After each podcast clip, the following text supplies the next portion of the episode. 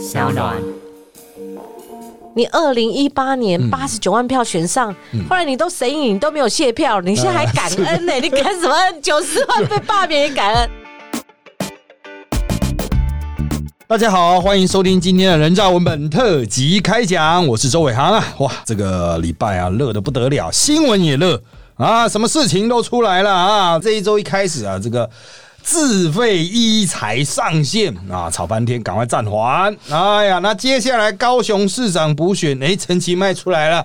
国民党本来要出来，又搞到出不来。哎呦，本来大家国民党才想喘一口气，哎，韩国瑜又跳出来了，赶快过个生日庆祝一下。什么韩家军都出来吃个饭之后，连市长的这个候选人都出来，乱七八糟。啊，又过了一个晚上，不得了啊！民进党又开始自乱阵脚啊！监察院的提名一出来哈，党内外。震撼呐！好，不管怎么样，我们今天的话题很多，就是要找能够涵盖所有话题的人来。我们就来欢迎今天的来宾，光晴姐。好，伟航，各位听众，大家好。哇，这个千头万绪啊，真不知道该怎么讨论。不过。啊，因为关庆姐最近出了一本书嘛，哈，战役就是讲这个之前这个陈时中还有他的团队，还包括我们的口罩国家队等等的哈，这个相关的部分，这个部分我们放后面，自费医材也放后面，因为这跟陈时中相关。那我们就来谈前面的这一些里里口口，先从一样光晴很熟的，大家也很熟悉的韩国瑜的部分，讲到高雄的部分了哈。是，现在高雄的状况就很诡谲了哈。所以你看国民党那些人哈，大家经常。碰到这些家伙，他们现在就是一副都是希望说韩国瑜就不要再出来，让我们自己好好的玩。但是韩国瑜好像有点躁动啊，他们还沉潜哈。我们讲他到底沉潜了多久哈？他的忍耐时间到底有没有超过一百二十个小时？因为忍不住又跑出来了。光晴也是对韩国瑜非常熟嘛啊，这个对韩国瑜的过去啊把握了很多，现在看到很多。那不知道光晴姐怎么看啊？你觉得哈现在高雄的这个状况从罢掉之后到补选的状况了，当然有些人说陈其迈还是有危机的哈。整体来看的盘势，你觉得是怎么样？好，我先跟大家说一个小故事，就是我有一天上陈林官的节目，他后来不高兴，嗯。啊，因为从第一号到我们六个来宾，我是第四号，我那时候独排众议，我认为郭台铭不一定会再复出再选，嗯，那他就觉得不可思议，嗯，他就骂了我一句说。你过去还不是说韩国瑜？真的啊，下面我就不用讲了啊。所以我说这个故事，意思就是说韩国瑜很难预测。嗯，好，所以之前谁会料到两三个月？就要跑出来选总统呢？那后来大家对他的理路慢慢掌握。嗯，因为韩国瑜哦，不仔细看你很难看破他。我常重复这一句话。是以前幕僚跟着他很久，后来看破了以后就离开了。是是。那同样的，在整个选战过程当中，高雄市长那一韩流起，嗯，其实很多人没有看破，是 很多人看错。是是。可是到后来，他一路下来，包括他的施政，包括他选总统，他的所有的家事公事，全部都昭然若揭。那现在罢免的时候，他连反罢都做的这么复杂，这么这个雷声非常大哈。那所以我们看他被罢以后，他的动向那就更难掌握了哈。但是有一个理路是不变的，韩国瑜那时候十六七年沉潜。呃，要选党主席，李嘉芬就不准跟他冷战。韩冰也是，是后来要选高雄市长，他觉得不可思议，你怎么可能打得赢？也不主张。可是李嘉芬跟韩国瑜那时候最想要的，而且登记完成的，就是台北市长。是是，他一个状态是零的时候，嗯，哎，他觉得我党主席只是暖身，我高雄市长也不可能选上。是，那台北市长比较有可能，他就冲向台北市长，后来不能如愿。那可是当他是韩流起了，他高雄市长后来要去选总统，成为国民党内现在还是第一人哦，是是哦的时候，他在那个台面上他就不可能下神坛。对，这以他个人的野心来看，所以一般人分析说他想绝对想选党主席。我那时候把这个列为最次要，为什么？因为现在党主席这个位置就像鸡肋嘛，对，他不是国民党那时候家大业大的时候。好，那我认为两个部分。我觉得看他自己的决定，一个就是总统，当然是摆在最先顺位，他一定先盘算这个，因为他那时候如果没有选上高雄市长，当然如果能选上台北市长是最好。是，可是当他都已经做了这个总统大梦，而且实际下去选了五百多万票的时候，你再回头的时候，他当然这个列为首选。对，可是要等四年，嗯，这是很大一个罩门。对，那所以。我再倒回来讲，他就有两个选项了，是一个选项就是党主席，嗯，第二个就是台北市长。是那个什么王浩宇他们说什么桃园市长什么的，我觉得那不用做这个想法。他怎么会甘愿做个桃园市长呢？而且一做至少要做四年。好，所以我认为说。他下一步这个部分是他自己个人最想要的，是好，我们绝对不会先看曹涵荣，是，对，他绝对是为自己盘算。好，那你从他不提出司法诉讼，是。不去打所谓罢免无效官司，你就可以知道，就是说他认为高雄这个没辙了，是好，但是呢，他为什么在呃他过生日，就是说罢免没几天的时候，而且他的言语之间都透露说他卷旗不缴械哦，他们要解散哦，是单飞不解散，单飞不缴械也也没有要单飞哦。他很快出手，这个是起手笔。我们看一个政治态势，我们要看他的起手笔。是是是，写文章也是啦，哈，看他导演啦哈。他立刻丢出来一个，我为什么敢这样斩钉截铁讲？不是曹环荣自己哇，我要去拼高雄市长，要拼也等于二零二二再来讲嘛，对不对？他为什么要拼个补选？而且这场补选跟在韩国瑜接近九十四万罢免之后，根本就不可能选赢。对，那这个代表什么？韩国瑜出招，他出招总有目的吧？我们常常讲说，你要去打一场战，或者你要脸书发动战役，或者要 K 哪个，你要想好说你的目标是什么？是你要达到什么目的？是那就韩国瑜出招，第一个他保温，嗯，立刻加入热战。一路以来，他这个是抢滩，嗯嗯。而且将军江抽居，他是跟这个国民党抗衡，是，然后他后面会一摊一摊的去抢，南投不用抢了嘛，那许淑华已经固固守在那个当地，所以你就可以看到韩国瑜开始练兵，开始抢滩。以前他是靠空气票，大家都这样认为，他后来是要打组织战，要遍地开花哦，不是说哦，我只要看韩粉，那韩粉那个有时候疯疯癫癫的，说实在的，有时候太激进了，这个不保险，而且韩流会退，是，他只有。攻占滩头堡，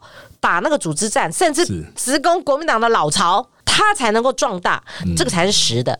那等到二零二二才开始要对外战争，开始对民进党。二零二四不管谁选，对。对不对？这个就是他的棋局，我觉得是这个样子。对，原则上来说，哈，这个韩国瑜他这个，我们经常讲嘛，什么都没有白纸黑字。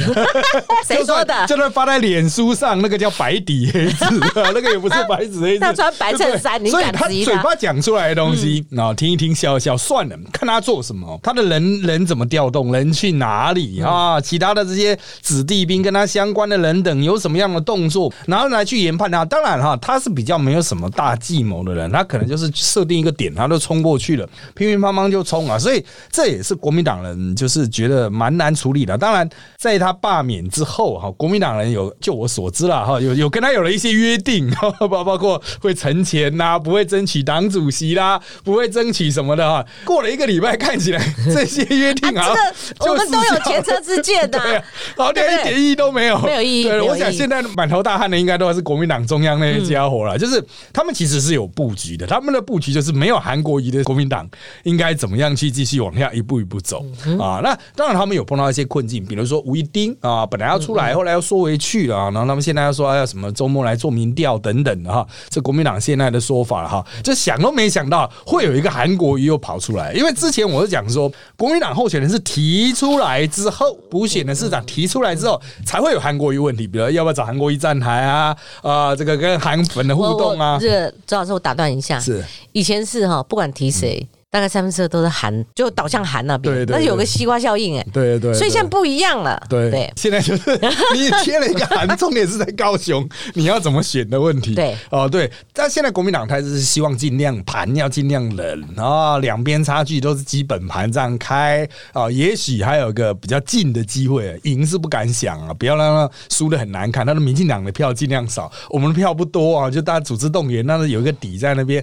看起来还像是一个比例还可以。的感觉，国民党是想选这种感觉，可如果韩国瑜跑出来。嗯啊，韩国一跑出来，连高雄的这一局，他又搞不要很积极的参与的话，哦，那有这个事情，那那陈其迈就何乐而不为呢？对，陈其迈他当然会继续激发选情，你把补选当大选 打，对对对，他需要累积能量嘛，他就可以带有一股气势。因为国民党的党主席重选是二零二一的五四五月份，嗯啊，有一段时间啊，他那一年左右，中间空太久，如果没有一些活动，比如如果他没有到处去参加罢免别人，他也没有参加这个补选。话真的会冷太久，那光靠感恩之旅可能不太够了哈。他的离开他的有一位幕僚，现在媒体工作也是三十几年的老老记者，是他就提到一个点：你二零一八年八十九万票选上，后来你都神隐，你都没有卸票，你现在还感恩呢？你感什么恩？九十万被罢免也感恩？对，所以我们现在是他现在到底要有所图嘛？对对对，他是要卸二零一八的，还是卸二零二零？这个不同批哦。二零一八坐稳了就不卸了 啊！现在要争取的话，那赶快感恩一下。对对，赶快前来感恩。实际上应该就是重新去凝聚他各地的组织，盘点还有多少人是我韩国一教会来到场实战呢？对对，他就是有点在重整兵力的感觉啦。那当然，对民进党来说，可以说乐观其成。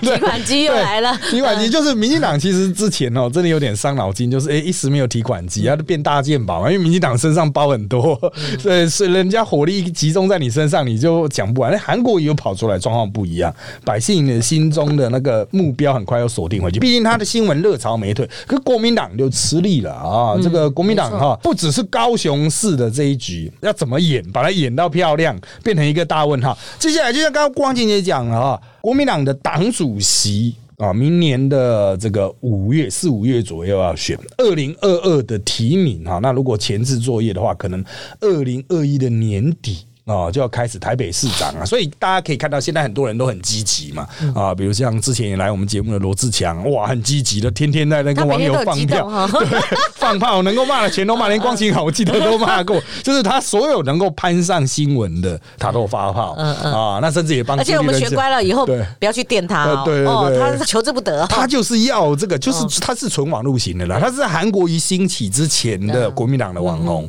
啊，所以韩国一降下去，他理论上他会觉得说我。自己应该可以起得来。好，这是一个我们之后有空再直接问他。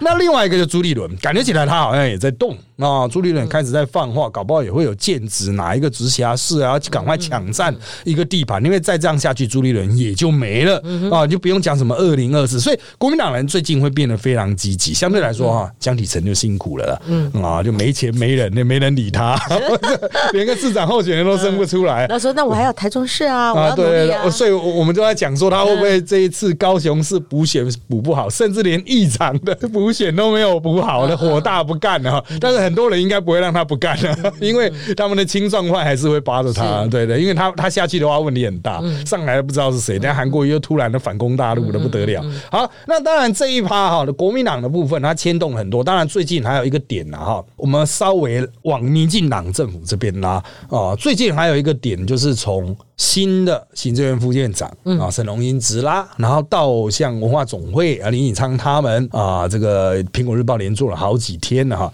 感觉起来民进党里面也是山雨欲来，因为他们要选中执委、中常委，开始要进行最后的这一里路，新的班子要出来了。好，在这个过程中啊，炮火四射了哈，那有很多莫名其妙的这种战术操作哈，那个我们都看不太懂。就像今天最乐意的。监察院副院长。啊，他昨天晚上出来啊，这个民进党人哦，不在圈圈内的，都每个都说他看不懂，不知道这个黄建庭是怎么样跑出来，不知道光晴姐怎么看？从这一件事，包括民进党很多人事安排，我跟你讲哦，你就算在民进党很久，像林淑芬，呃，是是是，或者说更久的，像陈婉珍，我跟你讲，都跌破眼镜，眼珠子都掉出来了。对，你怎么会想到，嗯，民进党这么伟大？是是是，任何人都可能想。说，哎，这有任期制的，我我如果能够呃受延揽，而且通过立法院同意权行使，哎，我可以做一个德高望重的监察院正副院长，那多好！一般的都在民进党内的党政人士去推算，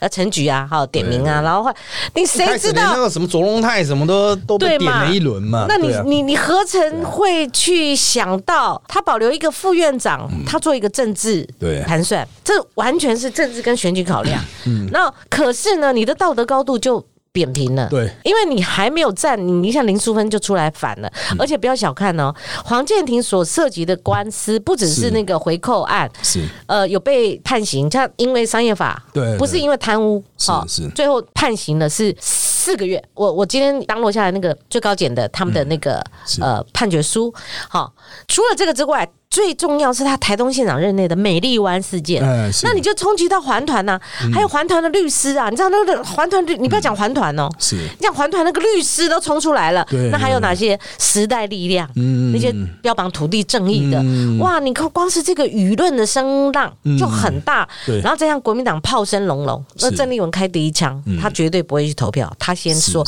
那有多少个郑丽文？如果弄到说蓝绿都不支持，连时代力量这些在野的嗯。都不支持的情况之下会冲到哪一个案例？对。哪一个副测？就沈富雄沈大佬，嗯。他那时候是马金主义的人选，对，监察院副院长。嗯。那时候是谁在造反？民进党。嗯，我倒不觉得是因为那个陈永豪三百万加三百万六百万那个事件，那阿扁时代的，我觉得他们不会算这个旧账。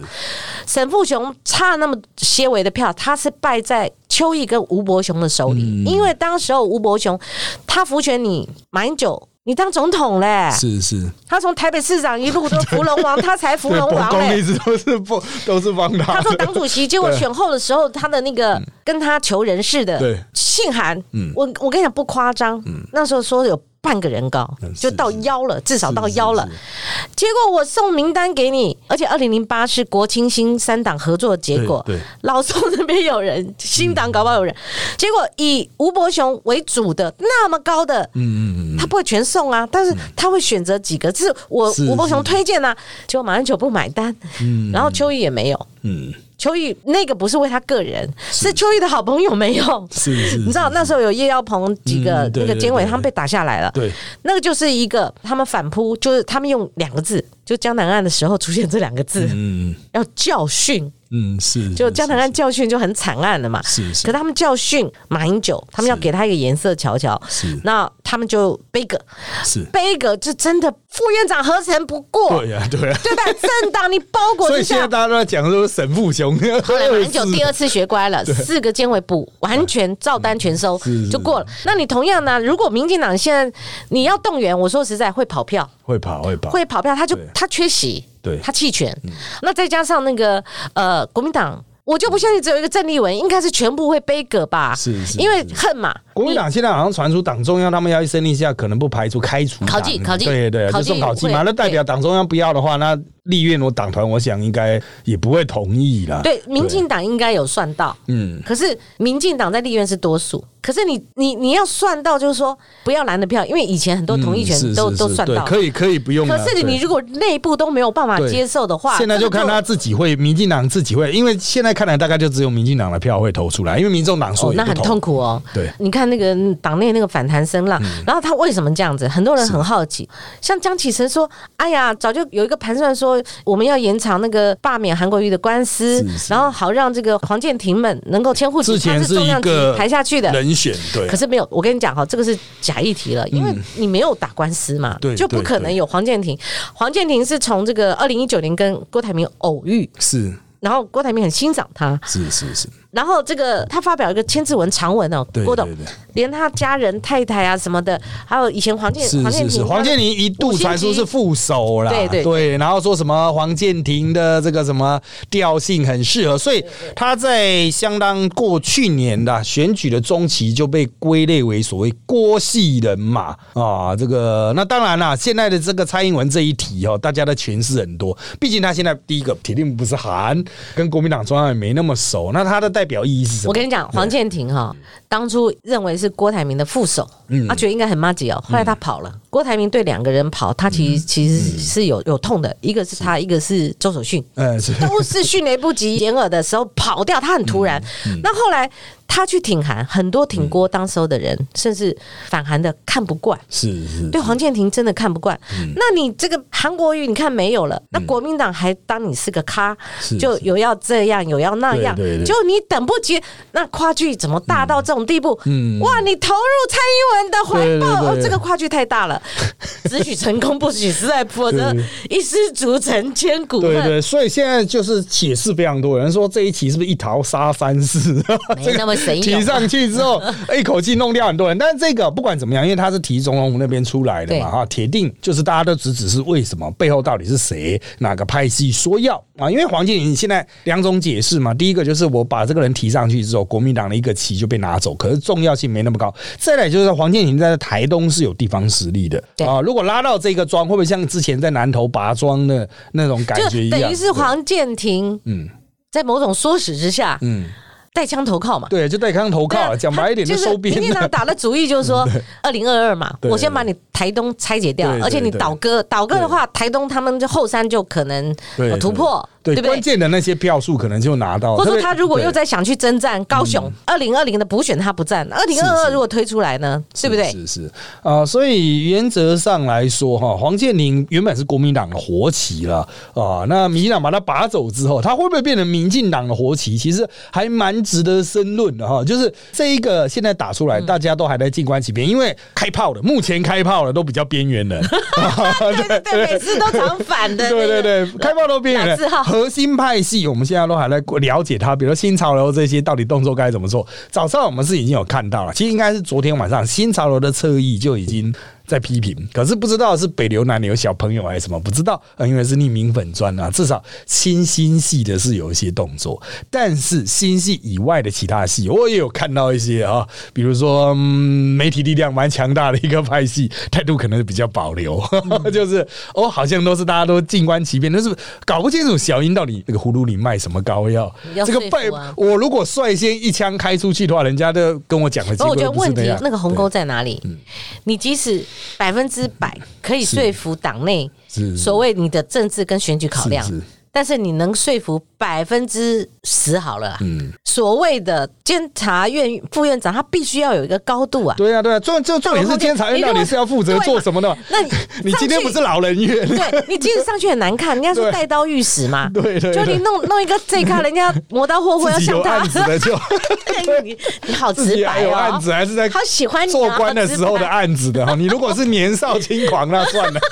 你是做官的时候的案子就比较麻烦啊，就是大家会觉得说啊，你怎么提这种咖？又不是什么更生人理论，就是说 特别有经验呢，所以他来抓一定抓得到。对对，像这种状况，其实就是政治考量明显大于所谓专业专长人品考量大太多了，以至于大家都在想说，为什么会这两者的分数差太多？对啊，就是说到底是什么会补上这一个我们所所有人眼睛都看不到的分数？所以大家都要问说，到底他背后到底是有什么样神？密的力量去补一个这么大的差距。通常那个。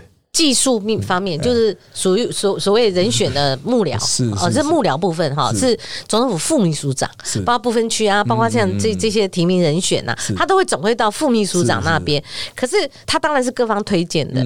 那这咖哈，我说实在，总不会是出自于蓝嘛？我我我认为说郭董推荐买单的可能性也不高。那这郭董最近也没空。对，那这神来一笔，我觉得是 高层。对对对，就是不知道神秘的力量是什么？啊？那现在很多人不。敢开炮，就是他们也没有听到真正的消息，因为这个真的很突然，完全没有事前完全没有消息漏啊，这就造成大家就是反有点反应不及啊。其实他连任的时候，呃，选立委哦，所以他任满之后要选立委，那时候很多人就针对他另外的，譬如说他都去台北上课，对，教课，对，他很少在台东当地等等。我觉得他可能在现场任内不只是那个土地争议哦，他恐怕还有其他。作为政治人物，呃，可能这些东西可能在同一权行的都被翻出来。对，那毕竟也是没有真正在所谓大台北的媒体环境下接受。我再跟你讲一个小故事哦。黄建庭，我每次碰到他，我会跟他讲一个故事，是因为他爸爸黄劲峰，嗯嗯，他跟我爸爸曾经有一段。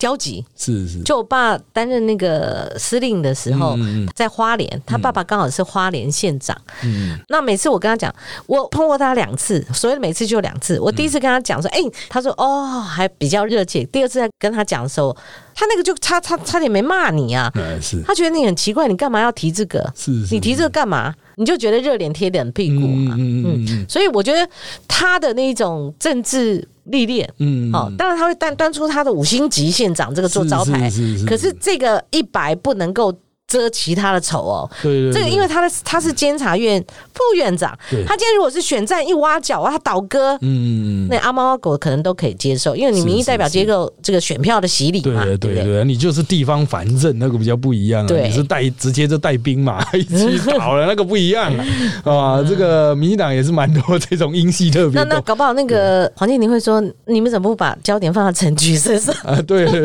陈局会说，哎呀，我喘一口气的，对，现在没有人关心陈局是 院长的事了，所以我们都说这是不是所谓这个特殊的转移焦点的做法了？不过一般来说哈，这个可能还会再延烧一阵子了哈，就是这个相关的争议了。不管最后的结果是怎么样啊，因为各党团的态度哈，感觉起来都还蛮强硬的啦。我们今天可能还会有一些后续的状况。不过我们最这个剩下的下半的时间，我们就拉来这个光女姐的新书啦，《战役》啊，这个算是还蛮厚的哦，这么短的时间能够生一本这么厚的书哦，这是我花最长时间呢。你还花最长时间？我最短花六天，呃，然后其中那本这个十天，我看你你你里面还有访到那种，我访问了六十个人，一般五六十个，一般不太可能找得到的活人吧？点历史脉络的啊，这你都还可以访到一些比较这个，包括像陈时中啊，还有一些哦这些比较。就我必须要讲哦，陈时中我没有坐下来为了这本书专访他，他叫我等，因为五月中就截稿了。嗯，那那时候他还没排开，嗯，还没有排访。对对对。那看过其中的一两篇文章，为什么一两篇？那另外一篇他没有意愿要看，有一篇是我主动给他看，因为我想要他的亡父。嗯嗯，我不希望一本书里面会有错误，嗯嗯，所以我基于尊重的理由，我我有给他看一下稿子，是是是是是。那这本书的脉络大概是这个样子啊，前面是陈世忠他的个人家族史脉络，这样一路谈谈谈谈到了这个疫情发生啊，然后就非常多人加进来，所以他原来是一条小小的主线，对对，突然嘣开花，开花啊，就是大家在这一段疫情时间哈所看到的媒体消息哈，就是有点像个开枝散叶。一样哈，每个部分都有一个专门的章节去提到哈，这个在这个脉络下发生什么事情，有什么样的人讲了什么样的话，做了什么样的操作啊？当然呢，在里面哈可以看出，当然主轴是陈时中嘛，围绕着他向外展开哈，可以看出陈时中就是他有他的风格在了啊。那当然，详细内容是看 请看书了，这个我们就不会是直接把他书里面的一些关键讲出来，但是。回到这个采访过，还有写完过了哈，那到了现在啊，就是大家看陈世忠，就是像我们过去可能是在选举场，我有时候会碰到他啦，就是他可能用呃卫福部啦、牙医工会的角角度出来，对，就是我老说，我必须要讲，我对他的第一印象，我第一次碰到陈世忠本人，我就觉得，其实这工会这家伙好像不太会讲话，就是他就讲话好像就是底下的人会有点嗯，就打不到重点，对，点点点，跟他防疫期间。在记者会那个感觉完全不一样。对，他是应该是有在经过某种这种记者会的现场，不断的互动，不断互动，哎，让别人进入他的节奏。因为陈其迈哈，他帮我写推荐序，嗯，他其实很多内幕散在我的章节里面，可是他抓一个，其实是我帮他口述我整理，因为他实在是太忙了。对对，这些人约个推荐序，后来还有还有的失联了，你知道吗？他跟你讲电话，他他来不及写那个。那他提到陈世忠有个特点，真的是主持人观察对，哎，很多。一般的迷哦，他的粉就说他哪里不会讲话，很会讲话。其实我跟你讲，陈新麦跟他接触很久嘛。他说刚开始的时候，他啦，周志浩为什么要提到周志浩？因为三级开设是周志浩，那时候陈松还不是指挥官，就一开始哨音响的时候，结果他说这两个人两恭维，但是呢，两个不会讲话的啊，陈时中上阵以后。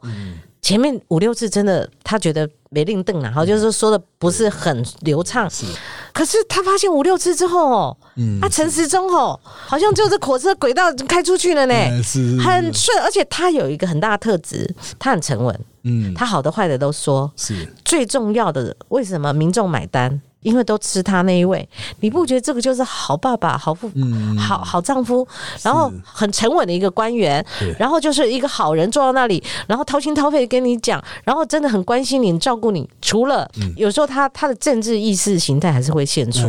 我持平来讲，他那个国籍分，嗯，包括他一直到现在延烧，嗯，到最后就是说很多那种他不是持有中华民国护照的啊，对，那他就选择。中国大陆的是是，到现在还没有办法亲子团圆。是是这个部分留给我吧。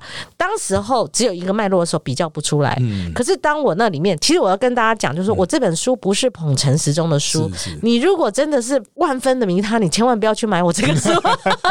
我这个就是调查采访，包括陈时中是是是他的家事，我把它起底了。因为我对于有两个部分，我是耿耿于怀的，所以我在书里面我也很坚持新闻的嗯调查采访的事实，我把它去写，大家也很很明白的看到，就是。我们有大概两三万欧美返乡的国人，对不止哦，就是从四面八方，就是包括什么卡达什么，对对，还有那种救回来，从小岛救回来的对。你想看那那那是几艘磐石舰，我都不啊 N 艘了啊。那这些人他们先前都放回社区了，嗯而且他们你去细究最近的那卡达那两夫妻，嗯是我说为什么要？追究这的，当然他们这个违法好，就是意料不实，这个要罚钱。你们只是盯着这两个看，那你们有没有想到，当时候两三万一天八九千回来的时候，谁穿隔离衣啊？很少数，只有那些学生，有一团还上了新闻，对不？对。当时候放进来，为什么大家说有双标，两套标准？是就是你对中方的，不管是台商这个太严了。好，我没有反对哦，你国际生我也不反对。那时候他很紧张嘛，我们也很紧张，在那个脸书上一直 K 嘛，对不对？对对对好，我跟他赞嘛。可是后来当欧美这边的时候，哇，那个美批酱放进来哈，最重要是发病的也上飞机了。对然后所以有读班机，嗯而且他们直接放回社区，不像那时候包机回来的那些台商跟他们的亲属，他们要到集中检疫所，要隔离十四很天。很后面欧美才才是集中对检疫。我我我不能一开话匣子把我书内容开始谈起来，我看你这个这个可能五集都不够哈。但是真的，你讲每一件事情，我真的觉得那个故事张力很强。那就讲到陈时中了，就说陈时中，我看哈。之前我做广播的时候访问他，他是唯一一个不会首长没上新闻，因为我们当时都会一直宣传嘛，哈、啊，他当时候你别小看他，他对他的业务非常熟悉，那种即问即答，他那个讲话，你要不吃螺丝也没有吼吼吼，也不会吼吼吼，是那个数字，那个他的业务，我跟你讲，嗯。真的是很高干的一个对答。可是后来他的防疫哦，我觉得他犯了一个大忌，嗯。因为既然他跟我保持距离嘛，好，我嗯坦白说是嗯，好，保持距离。那我也是用调查采访一个记者的眼，好去看他，他犯什么大忌？我一直在旁观他，他不应该把团体的嗯。战果是。最后以个人之资。嗯然后发扬光大，而且他做了一个逾越他卫福部部长，虽然他是指指挥官没有错，嗯是但是他他毕竟疫情减缓了以后，他回他必须回归常态。是可是他并没有，他就到各地去担任观光大使，宣传的对也无妨。也无妨，但我们政治解读，你去黄伟哲那，你去潘孟安那都 OK。嗯可是当你去卢秀燕那边的时候，林佳龙作何感想？嗯林佳龙是交通部长，观光业务是他管的。是是是第二个，我是被卢秀燕打败了。嗯你卢秀燕招手，你去，而且你还帮他做那样的一个一个又一个那种自入行销，然后你们两个联袂，其实对于一个交通部长来讲，林佳龙讲他五味杂陈，那行政院长更是啊。这个书里面后来也见新闻，就是完全是侯友谊口述，因为我讲说一本书至少有个地方首长，是而且他表现亮眼嘛哈所以我还是访问他，我完全用他第一人称口述，而且我那个录音档都没有齐掉，因为有的时候各方说法，到时候最后不认账就不行。对对 就侯友谊认账哈，就是他的行政院会，他很久没去，他有次去踢馆，因为他常跟陈时中讲，再不一级开设，嗯嗯你要担责任，你应该叫你后面的长官出来扛。是好，应该要一级开设，那迟迟没有开设，他就去踢馆了。结果当天有两个报告，他说以前苏贞昌，因为苏贞昌是竞选时期新北市的对手嘛，对他说以前他都会一个案子报告完就裁示，一个案子报告完就裁示，就当天他跳过，哎呦。侯友谊措手不及，本来第一个案子结束要发难是是是，他等到第二个还是没有裁示，是他就立刻举手，他就踢馆，他就说要一级开设。好，你如果这个剧情只是敌对敌就算了，没有苏贞昌寂寞了几秒，他点陈时中，陈部长你。站起来以后，他发言非常关键。结果他既然他也认为现在形同社区感染，应该要一级开设，所以苏贞昌为什么没有主动一级开设？是是这样一个场面，以及后来一堆人报道他是不是吃味，我是觉得苏贞昌处理的还 OK，只是说如果你是当事人。整个防疫是团队，我们一起看。而且我这本书很多的篇幅都是陈其迈，陈其迈自己不会宣传，他一宣传人家就打他。可事实上，从去年十二月三十号一路整个决策，整个那种尤尤其有时候很细节，铺天盖地去找那个感染源或者怎么样，大小小的事情，包括口罩，包括很多事情都是陈其迈做的。所以在这种情况下。你说他功高震主，也是他他自己可能没有这个政治敏感度。然后你说不应该是个人舞，不应该是个人秀，应该是团体战。后来苏贞昌也用这个是是轻描淡写夹杂在里面。是那所以我就觉得他这一方面可能犯了大忌。但是两条路嘛，一个是谁说他一定是副院长？嗯，谁说的？想当然了，对。另外一个脉络就是说，他应该去选什么，去选什么。可政治不是这样子弄的。对对对对对。那这个就陈志忠这个类型啊，就是我是做选举出来的啊，所以别人问说，哎，他适不适合选台北市长什么？我是绝对不适合。虽然民调适合做官，他也希望能够升官，但是你叫他去打选仗，他没把握。对对，那没办法。第一个就是他的调性不是很适合选举的那一种，选举也会有选举节奏感，跟做官不一样。其实选举出来的，其实就从谈话来讲。讲好了哈，选举出来的政治人物适合什么呢？在没什么知识的状况下。可以面对记者讲很久，就是一种表达的功力。可是陈志忠他是知道了蛮多东西，然后他在现场想说我要怎么样最有效率、精简的，而且不会超限的把它表达出来。所以他的表达形式非常特别啊，就跟一般我们碰到的所谓官儿是不太一样。一般官儿讲很久，你说他到底刚刚讲了什么，没人知道啊。陈志忠是有重点，他会跟你说重点是什么，然后他的决策是什么。当然了，行程就像刚刚关心你讲的，会有点英雄主义，好像都是他做的决策。但是实际上我们也知道嘛，他们其实一大票人在那边啊，这个做决策，有时候也不是陈时中个人的意见。对，他有时候对不对？总统府的意见来了，院长又说什么什么，院长讲话陈其迈又讲什么的。等到到陈时中的时候，所以才会有一级开设的问题。就陈时中毕竟是比较执行面的人，你说决策大概是医疗专业，因为他部长要调动其他部会的部部长，人家是不鸟他嘛？对啊，不会鸟他。你光是后来进到纾困的时候，老说那跟陈时中有什么关系？对对对。对啊，你还叫他去那边帮你扛，就是你出包的验出包的时候，叫一个部长出来帮你扛，这就很奇怪。可是，一般百姓不懂了哈，就会觉得说，哦，就好像他就已经变得就是等级上升了，已经不只是个部长了，是一个新的政治明星了哈。可是，这个这段时间毕竟会过。接下来还是会慢慢回归所谓一般政治的常态。那陈世忠摆在哪里哦，就是一个学问的。像这次本来很多人说，哎，副院长调动了哈，谁会移动上去了啊？当时就要讲陈世忠也可能会移动上去，可现在没有移动上去，大家的解读就是说，移动第一移动上去，这个坑要来谁来啊？这个当初年初的时候啊。有很多人想要去争取啊，后来发生疫情，就就又从容说了，因为现在大家都不敢扛，所以现在他那个位置啊，你不能说是 cycle 的，但是他就是一个。可能接下来会有很多政治承担的部分了，就是我们现在要认真思考下半年、上半年就是英雄了，下半年就要去扛的问题了。谁来扛？很多事情都需要人扛，比如说现在跟卫部直接相关，什么时候开国嘛？怎么开国嘛？啊，就是我们要把人送出去，让人家进来，是要用什么样的标准？对啊，这个要隔离多久？哎，这个会有牵涉到医学专业，可他有没有政治？超级多政治的，哇，这个没没刚刚很多。所以我们现在讲说要嘛，就苏贞昌出来扛，可 是苏贞。很长，所以讲哦，我最近跟一位女性的 首长，我就是姐妹淘啦。我不是跟她姐妹淘，她的姐妹淘跟我是高中同学，所以我就吃了一餐饭。虽然很多人不喜欢那个苏贞昌调调，但是他们提到一点哦，他们本来也不喜欢的，也被他逼的，有的人都想走。可是最后他们提到一点，后来他嗯，把大家弄得服服帖帖，为愿意听他，是因为遇到事情他扛哎。他们提到这一点，你表面上听他说：“哎呀，我下军令状，哦，就是有事，好像你要负责的那种感觉。”可是他嘴巴这样讲，可是是有几度。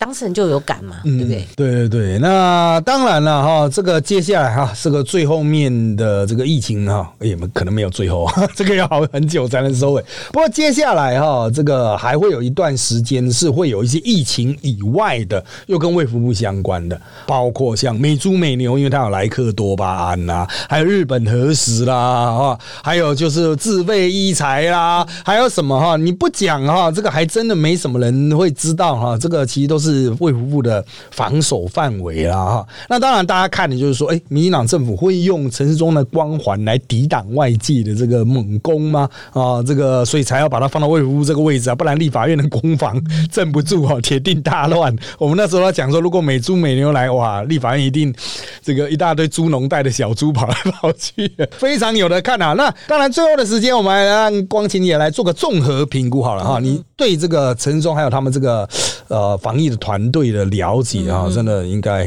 很难出其右了。其实我我觉得大家对那个陈忠或者这整个民进党的团队有一些想当然尔的自己的叫什么设定哈。嗯嗯。其实民进党是不会觉得你。光环大过我的，是是，他们都是明星，对对对对，而且你这光环算什么？谁没有想过？对对对，这这一点还蛮重要。这个陈松本人跟其他的 他的粉丝不要误解，对对，你要知道，就是说神坛下来的速度很快了。对对。那第二个就是说，他以前在卫福部就很黑了，嗯，记不记得陈那个有一次中中常会那个蔡英文总统当着大家面训他，那时候也传说苏贞昌上来不是后续这个续任这个哦，是上来的时候他想要用李龙腾他他的人马来把他顶掉，对，所以当初卫部处理的业务。就是你刚刚数数的那些，对，已经很难处理了。那再加上一个鉴宝署，对。他碰到两大三鉴宝署的那种形同独立机构，一财啊，自费不是自费哦，这次是那个补充，就是民众你自己补差额的这个部分差额的。其实那个是两大之间的一个非常小的一个区域哈。